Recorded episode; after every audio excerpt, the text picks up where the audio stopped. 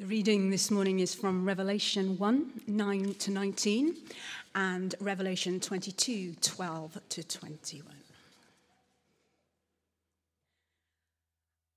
I, John, your brother and companion in the suffering and kingdom and patient endurance that are ours in Jesus, was on the Isle of Patmos because of the word of God and the testimony of Jesus.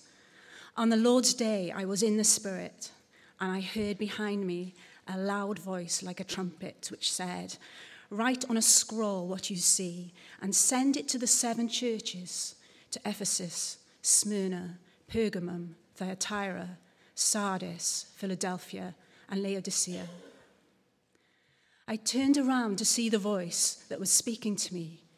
And when I turned, I saw seven golden lampstands. And among the lampstands was someone like a son of man, dressed in a robe reaching down to his feet and with a golden sash around his chest. The hair on his head was white like wool, as white as snow, and his eyes were like blazing fire. His feet were like bronze glowing in a furnace, and his voice was like the sound of rushing waters. In his right hand, he held seven stars, and coming out of his mouth, was a sharp, double edged sword. His face was like the sun, shining in all its brilliance. When I saw him, I fell at his feet as though dead. Then he placed his right hand on me and said, Do not be afraid. I am the first and the last. I am the living one. I was dead, and now look, I am alive forever and ever and I hold the keys of death and Hades.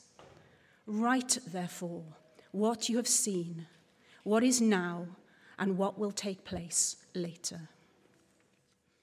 Revelation 22 12 to 21. Look, I am coming soon. My reward is with me, and I will give to each person according to what they have done.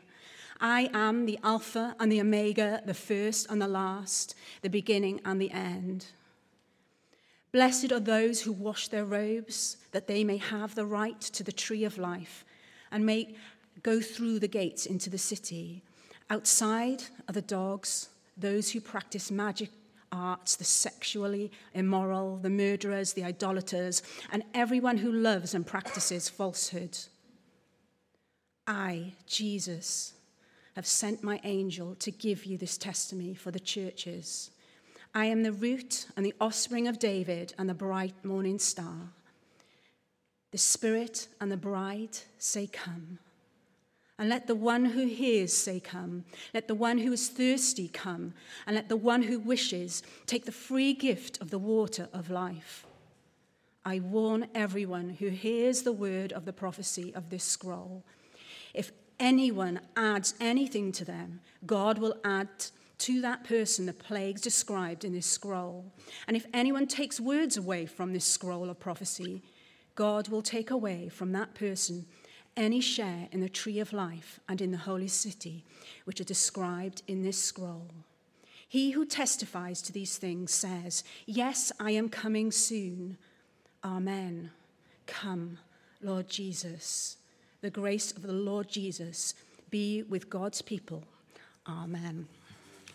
Thanks, uh, Stephen Coe. Uh, yes, good to see um, lots of new faces, uh, familiar faces, faces from Highfields. Um, very appropriate that um, John and, and, Josie, the family here this morning, it's great to have you with us. It's, it's only appropriate, really, isn't it? It was, it was, it was only a matter of time. Um, we stole Dave and Amy Lawther so they were going to steal someone back. So they're stealing back Di and Haley. And um, the message this morning, as I was thinking and praying this last week, is very much for Di and Haley, but I hope we'll see that it is for all of us. Uh, as we turn to this passage, these two passages actually, in Revelation chapter 1 and chapter 22. But um, just a bit of congregation participation as we start. There's a question for you, and uh, it's a hands up job, okay? So, can you put your hands up, please? If you're in Christian ministry. Okay, right, so there's a handful of people there. Okay, I'm just going to ask that question again. Bearing in mind, this is me, and I like asking trick questions, I'm just going to ask that question one more time. Can you put your hand up, please, if you're in Christian ministry? Okay, you're starting to get you're starting to get the point. We we are all, aren't we, as Christians in ministry. We are all called to follow and to serve the Lord Jesus Christ. Paul said to the Ephesians, as he talked about the gifts given to the church, he said that they were given to prepare God's people for works of service or works of ministry. We are all in ministry if we're Christians, but it's hard sometimes, isn't it?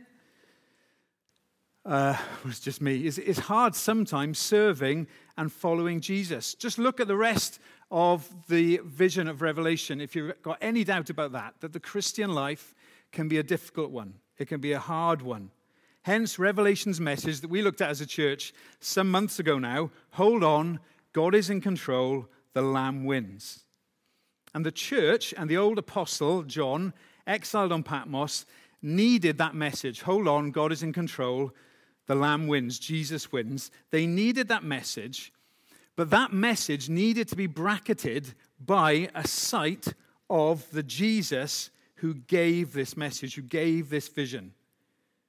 John and his readers and we this morning need a sight by faith of the Savior, a sight that will sustain and satisfy us in our long obedience to Jesus Christ.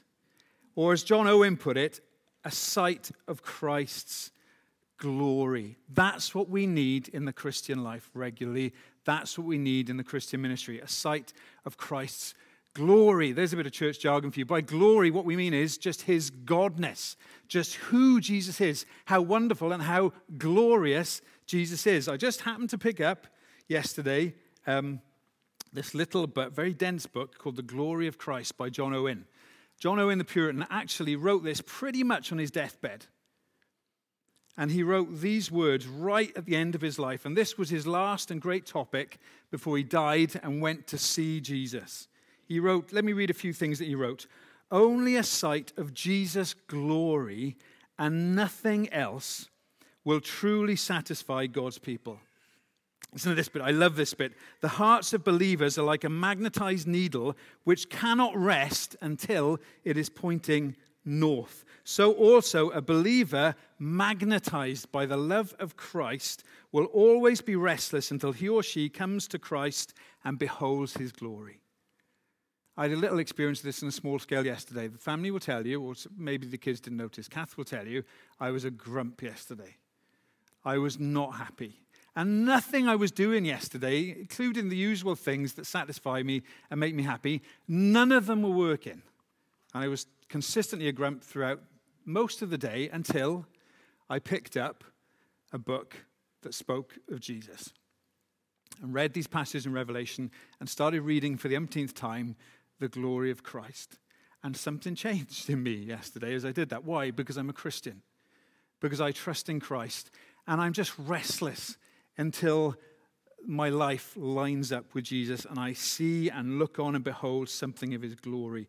We, Di and Haley, and all of us need this sight of him to sustain us in service and in suffering. We need to look at Jesus, and we're going to try and do that this morning with the eyes of faith. You know, one day we will see him with our eyes, but this morning we can see him by faith through his word. By the way, um, where, are, where are the Sunday school kids? You're all so well behaved and quiet. I can't make out where you are. Uh, you're much better behaved than the adults. Hello.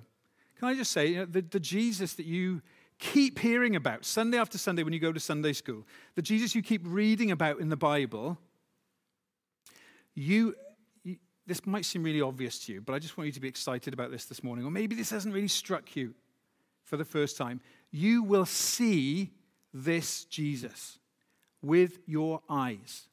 You will see him. But you don't have to wait until that day when you see him with your eyes to see him because you can see him by faith in God's word which is what we're going to try and do this morning. Uh, so, Di and Haley, where's Di and Haley, by the way? I keep talking about Di and Haley now. Hi, sorry, guys. Hi, Di and Haley. As you move to Highfields, not because it's Highfields, I hasten to add, but as you go into this new phase of ministry, you will need this regular sight of Christ. And I want to encourage you to do that this morning. I want all of us to be encouraged to look to Him. And I can't think of a better way, by the way, to identify the idols in your life sorry, Haley, I mean, you probably know this already. There's no better way to identify the idols in your life, the things that you're, you're prone to worship instead of Jesus. No better way, I don't think, than going into full time Christian ministry in a local church. Because that's when you find out what your biggest potential idols are your, your use of gifts, your desire to get the praise of people, your desire for emotional fulfillment, maybe.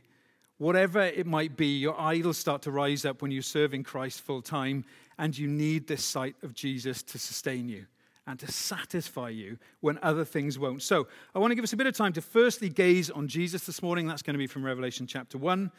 And then, secondly, we're going to go to Revelation 22 to consider a couple of particular heart cries which are a great litmus test of whether it's really Christ we're serving. A couple of things that should rise up in the heart of a believer when they have this vision of Jesus in his word. So let's do that, shall we? First of all, then, this is our first point. We, we have here in Revelation chapter 1 a Christian sustaining sight of Jesus Christ. A Christian sustaining sight of Jesus Christ.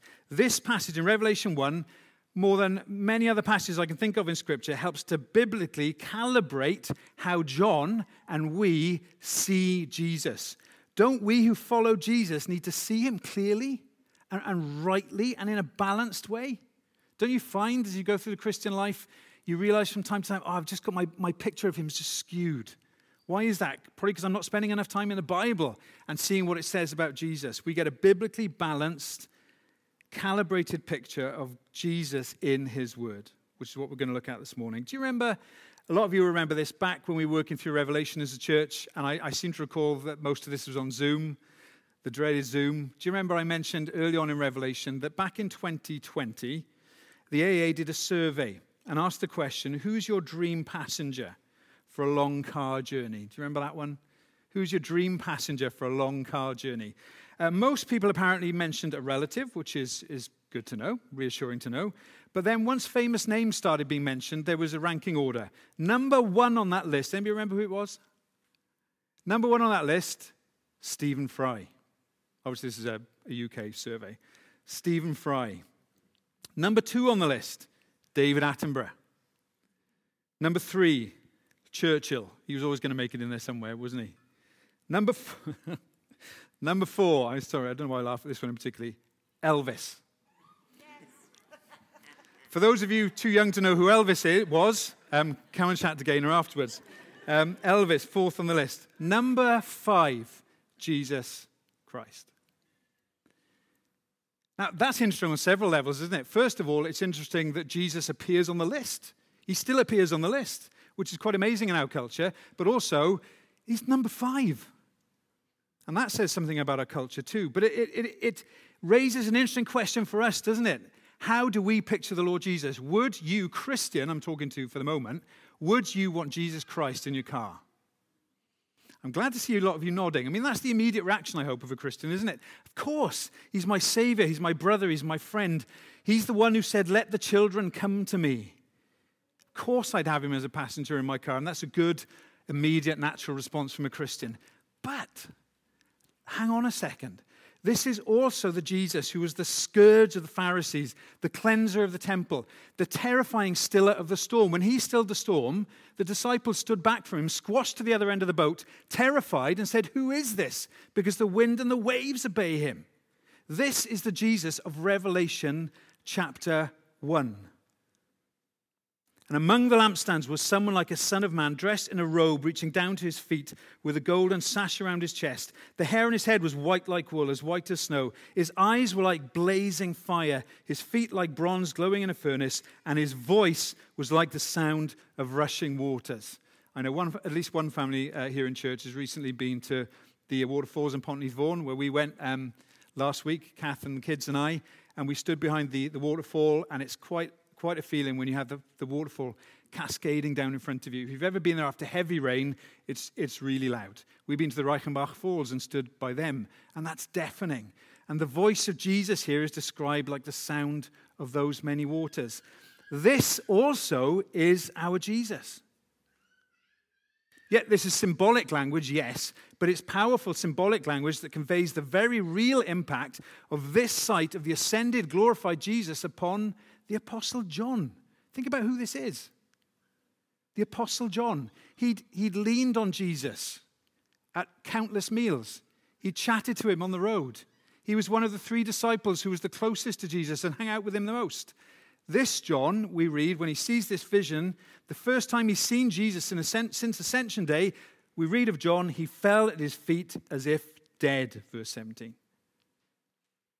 His first sight of Jesus in decades has, G, has John on the floor, at least until he feels the hand on his shoulder in the vision and hears the familiar phrase he'd heard from Jesus so many times before do not be afraid. You see, we, we need to get a balanced picture of Jesus from his word, don't we? Isn't part of the point of this vision that we long to see Jesus and be with him, but with trembling? We're meant to feel both those things. I want to see you, Jesus. I want to be with you. But that experience, that feeling is linked with trembling. Look at who this is who calls you, Haley, die, to walk with him. Look who it is who calls you to ministry. Look at why you're moving on, who you're moving on to Highfields for. Certainly ain't John Reeves. Certainly not for us. And it's not first and foremost for you two, it's for this Jesus.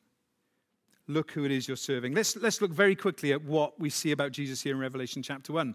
The first thing we see is that he is God. We read in verses 13 and 14 that John sees one like a son of man. That, that's no mere human description, because if you know Daniel chapter 7 in your Old Testament at all, you'll know that there's a, there's a figure described there approaching the Ancient of Days, and this human figure, this Son of Man, receives a kingdom and receives authority. This is God who's been spoken of here, a human figure who receives dominion and worship. The white hair of wisdom that he's pictured with speaks of him being God.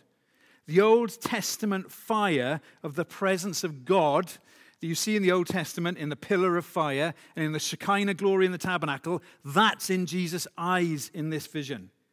The glowing bronze feet of Ezekiel's vision. These are some of the greatest hits of the Old Testament descriptions of the presence of God used to describe our Jesus. You and I serve the Son of God. So, Haley, Di, church, it's not about us as we live the Christian life, as we're in Christian ministry, as we serve Jesus, it's not about us. Find your focus, your fulfillment, your purpose in this Christian that you serve and follow, the Son of God. God, the eternal Son. So he's God. We also see that he's king. He's described in verse 13 as having a robe and a sash. Uh, in the Bible, these are royal insignia. The link with Daniel 7 confirms this. Jesus is king. He rules now. He rules this universe now that's unacknowledged by so many. But one day, all world empires, Putin and Russia and the rest of us too, all world empires will fall at the feet of King Jesus. His kingdom in its fullness is coming. And all Christians, all Christians, so again, just uh, Sunday school guys, if you switched off for a few minutes, just switch back on for a second. All Christians whatever their age or experience or gifts, are called to do their part in bringing the kingdom of the Lord Jesus Christ. As they share about him with people and plead with people to come to faith in Jesus, they are doing their part in Jesus' kingdom spreading. We are servants of the King in this already not yet time as we wait for him to return. Then the school, the school pupil and the college undergraduate, as much as the pastor or elder or ministry trainee, fill in the gaps, who lives for Jesus and risks being mocked or cancelled for it, is serving the King of the cosmos. If you're on the verge of being cancelled or you've been cancelled, because you're one of these morons who follows Jesus and believes in true truth, you serve the King of the cosmos. You serve the King. He is God, He is King, He is Judge. The sword from His mouth makes us think of His word. Um, Hebrews chapter 4, verse 12 speaks of the word of God as being like a two edged sword. And that's what's pictures coming out of the mouth of Jesus here. And when you read Isaiah, um, well, let me read some words to you from Isaiah chapter 49. And this, uh, this is speaking of the Lord Jesus himself. Uh, sorry, Hebrew, uh, sorry, Isaiah 11, beg your pardon, verse 4. Speaking of the branch from Jesse, the servant of the Lord Jesus, with righteousness he will judge the needy, with justice he will give decisions for the poor of the earth. He will strike the earth with the rod of his mouth, with the breath of his lips he will slay the wicked. In chapter 49 of Isaiah, we read this speaking of Jesus or Jesus himself speaking, actually, he made my mouth like a sharpened sword. These words about Jesus having the sword proceeding from his mouth speak of him being judged. When Jesus returns to this earth, he will not explain himself to those of us who feel we have a list of grievance questions for him. He will come as God and King and Judge. And even we as his people will appear before the judgment seat of Christ to give an account of what we have done with our lives. Although we know we belong to him and we're safe and we're saved. He comes back as judge. So, Haley, Di, the rest of us, as we follow Jesus in Christian ministry, serve in light of his coming again as judge. Do everything you can to pluck people from the flames. Live ready live in light of this that he is God and King and Judge. It's quite a quite an awesome, uh, fearsome picture of the Lord Jesus here in Revelation 1, isn't it? In light of that, when Jesus says to John, Do not be afraid, that might seem a bit ironic. Do not be afraid. You're, you're being betrayed here as God and King and coming Judge, before whom the whole earth will bow. And yet he's saying, Do not be afraid. How can he say, Do not be afraid? Because here's the fourth and last thing we see about him in Revelation chapter 1, he is also a priest. The sash and the robe that Jesus wears here speaks of kingship, yes, but in the Old Testament also speaks of the priesthood, as do the lampstands amongst which Jesus is walking here. The lampstands, which stand for the churches, but would have made the readers think of the lampstand in the temple. Jesus has been pictured here as a priest. The Old Testament priest would tend the, the lamps in the, the, in the tabernacle and the temple. He would trim the wicks, he would make sure that the oil was topped up. That was his job. Just as Jesus cares for his churches, Jesus is pictured here as a priest. Not just a priest who looks after God's temple, but as a priest who also is the sacrifice. Look at what Jesus says there. Listen to what Jesus says there. I was dead, now I am alive forever and ever. No one else in history can say that. I mean, I can think of a few people who could say, I was dead and now I'm alive. Lazarus was one of them. But not who can say with these words, I was dead and now I'm alive forever and ever. And then he goes on to say, by the way, he's the Alpha and Omega, the beginning and the end. He's our priest because he offered the great sacrifice of his own life for us. That's how much he loves us. And now he lives to intercede for us and to tenderly tend his churches. This is the reason we can joyfully follow Jesus have him, so to speak, in the car with us, not shrink from his divine kingship because he loved us so much that he shed his blood for us. To put it in the terms that Revelation does, the lion of the tribe of Judah is also the lamb who was slain out of love for us. This king is the king who cares.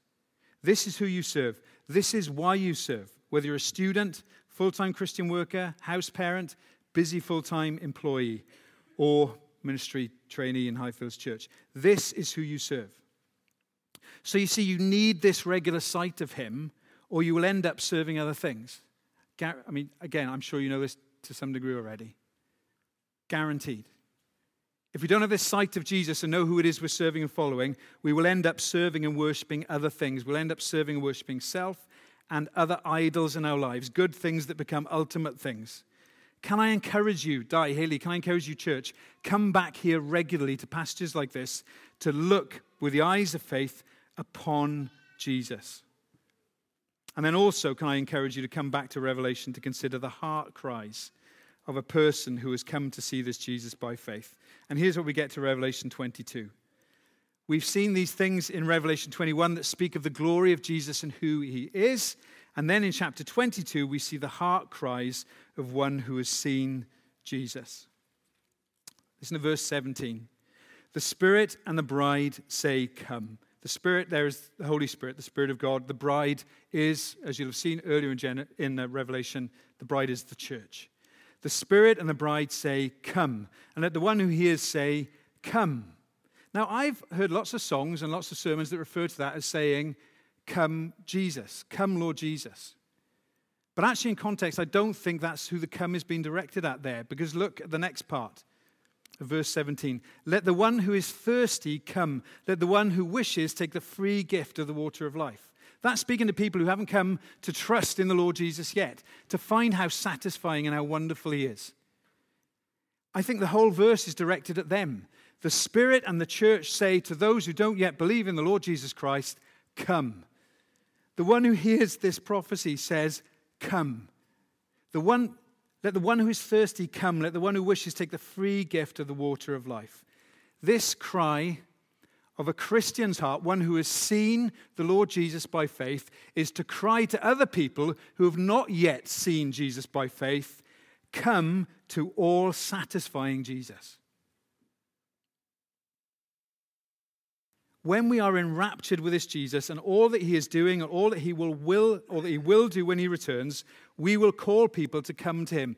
Come to the one who gives the living water. This is drawing on imagery from Isaiah chapter 55, where God is described as being the all satisfying one. Listen, please listen. There is nothing in life that will satisfy you like a relationship with God. There is nothing in life that will satisfy you like Jesus can satisfy. satisfy.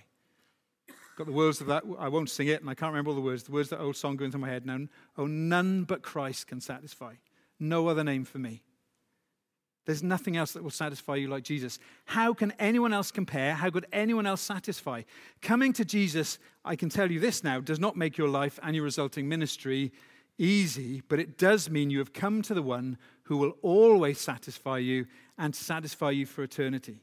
Don't drink from other cracked cisterns, to use Jeremiah's language when you have access to the fountain of living waters himself. Uh, Haley, Di, your ministry, all our ministries are about this to call people to come to and to walk with this Jesus. It's not about you. It's not about you. It's not about me. It's about Jesus and pointing people to him and calling people, come to this all satisfying Jesus.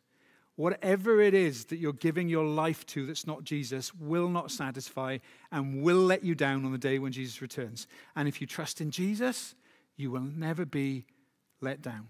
You will never ultimately be disappointed. On that day, you will know you did the right thing in trusting in Him. That's the first cry of the heart that has really seen Jesus by faith. Come to all satisfying Jesus. And the second cry, you see in verse 20 of chapter 22, is this Come, all satisfying Jesus. So if the first house cry of a Christian is to the world, Come to the all satisfying Jesus, the other heart cry of a Christian is, Come, all satisfying Jesus. He who testifies to these things, that's Jesus, says, Yes, I am coming soon. And John writes, Amen. Come, Lord Jesus. John's obedience has been a long one. He's an old man here, probably in his 90s old man John, old Apostle John on the island of Patmos, exiled for his faith. It's been a long obedience. What's he looking forward to? Retirement? Finally getting the recognition he deserves? Nope. He wants to be with Jesus. Everything he's done, everything he's doing, everything he will do, as long as the Lord gives him breath, is in light of his Lord's return. He just wants to see Jesus. You know, over 16 years, uh, yeah, I think it's 16 years of full time Christian ministry, I've been constantly amazed at my ability to have a, a, long list of motivations that actually don't appear anywhere in Scripture. Gaining recognition, finding fulfillment in ministry, in preaching, uh, wanting to receive praise, having more autonomy. The, the list is massive. I won't go through the whole list. You'll never want to hear me preach again. But that's what I found in full time Christian ministry this huge list of motivations that I don't find anywhere in the Bible. Here's the one. Here's the big one the glorious goal, the massive and only worthwhile motivation for service in the Christian life. You do it for Jesus, knowing that you will see him soon. Verse 12 of chapter 20 2 in Revelation. We, we hear a phrase we hear lots of times in Revelation Jesus says, Look, I'm coming soon. Know, sometimes people say, Well, there you go, John got it wrong, didn't he? He recorded Jesus saying, Look, I'm coming soon. It's 2,000 years later. Jesus still hasn't come. But the sense of it is Jesus saying, Look, I'm coming quickly. I'm coming suddenly. You're waiting, waiting, waiting for me. And one day I'm going to come, and I'll come like a thief in the night. It'll be sudden, it'll be soon. And this is the only worthwhile motivation for our Christian service that we do it for Jesus, knowing that we will see him soon. See, I hate to break this to you. I hate to break this to you in Highfields Reeves. You're planning on starting ministry with Highfield. When is it? September the 1st. September the 1st. Might not happen because Jesus might well come back first. And that's what you're serving for. That's what we're all serving in light of. Every communion reminds us of this. People in this church come here regularly. I think probably get sick of me saying this by now. Communion. I usually say right at the end as I hold the cup. We do this for how long? We do this until when? Until he comes. We're just doing what we're doing now for a while, serving Jesus until we see him. Haley, Di, bridge member, friend, we are called to come to this Jesus, to look at him by faith. You need to keep your head up in ministry. Keep looking up to Jesus. Keep looking at him and his word. Don't make it about the job, Haley. Don't make it about the CV. Don't make it about the positive feedback. Don't make it about the recognition. Don't even primarily make it about the church members you're called to serve. Though they must come before you, you cannot serve Christ if you don't love his bride. You see that from Revelation. But it's not even first and foremost about them, it's about Jesus. Make every day about God and his glory in Jesus. Take every failure, every flat day, every success, every joy to him.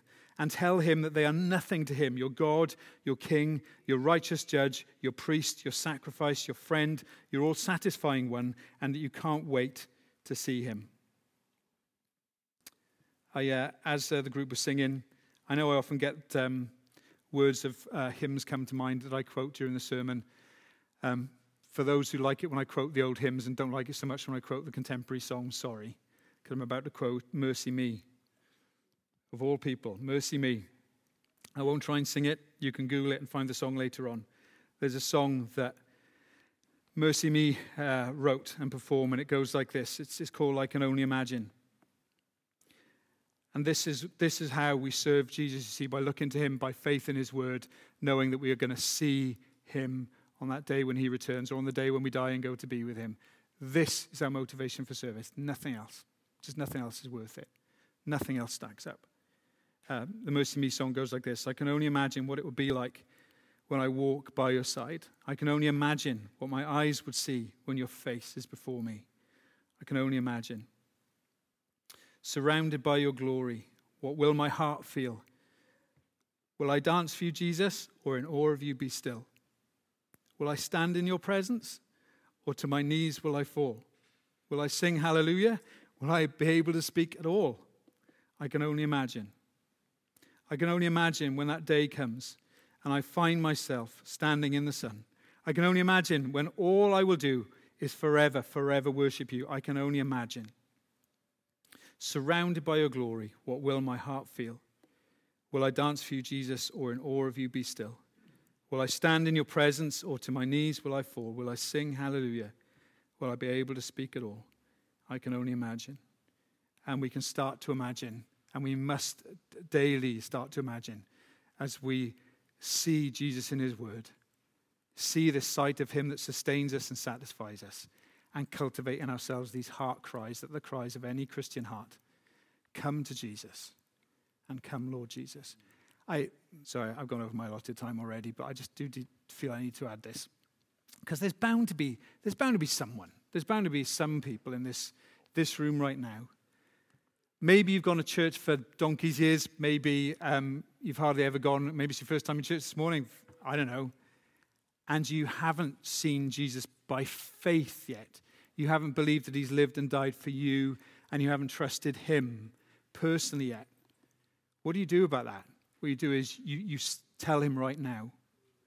I mean, please come and tell me afterwards, or Steve, or someone else up front. Please come and talk to us afterwards if you're doing this right now. But there's nothing complicated about it. You simply do that. You say, Jesus, I believe that the Bible is true, that you died on the cross so that my sins could be forgiven. You died to be my priest, and you're coming back. And I believe in you, Jesus. And do you know what happens when you do that? Your life and your eternity is changed in that instant. Your eternity is changed. And you have hope, and you have purpose, and you have the living water that will satisfy you forever. It won't make tomorrow easy necessarily, or next week, or next decade. But you will have hope and joy and purpose and forgiveness, and you'll know that until this day you see Him. And you can only start to imagine what it would be like when you do. Let's pray. Lord Jesus, thank you for your precious and powerful word. Thank you that you can be seen with the eyes of faith by us this morning as we look at you in your word. And thank you that you will be seen one day by us with our physical eyes when we behold you in glory. Oh, Lord Jesus, I pray that in a way that um, some poor preacher cannot possibly hope to achieve, that you, by your Holy Spirit, will make this real to everybody in this room right now. That each of us who have trusted in you will look to you again by faith and say, Thank you, Jesus, and keep looking to you daily. Pray for Haley and Di and for all of us that we will be sustained in our walk with you by looking daily to you in your glory. And Lord Jesus, please might it be the case that someone here this morning who has yet, not yet truly put their trust in Jesus will be doing that right now as I pray. In your precious and powerful and awesome name, I ask all these things, Lord Jesus. Amen.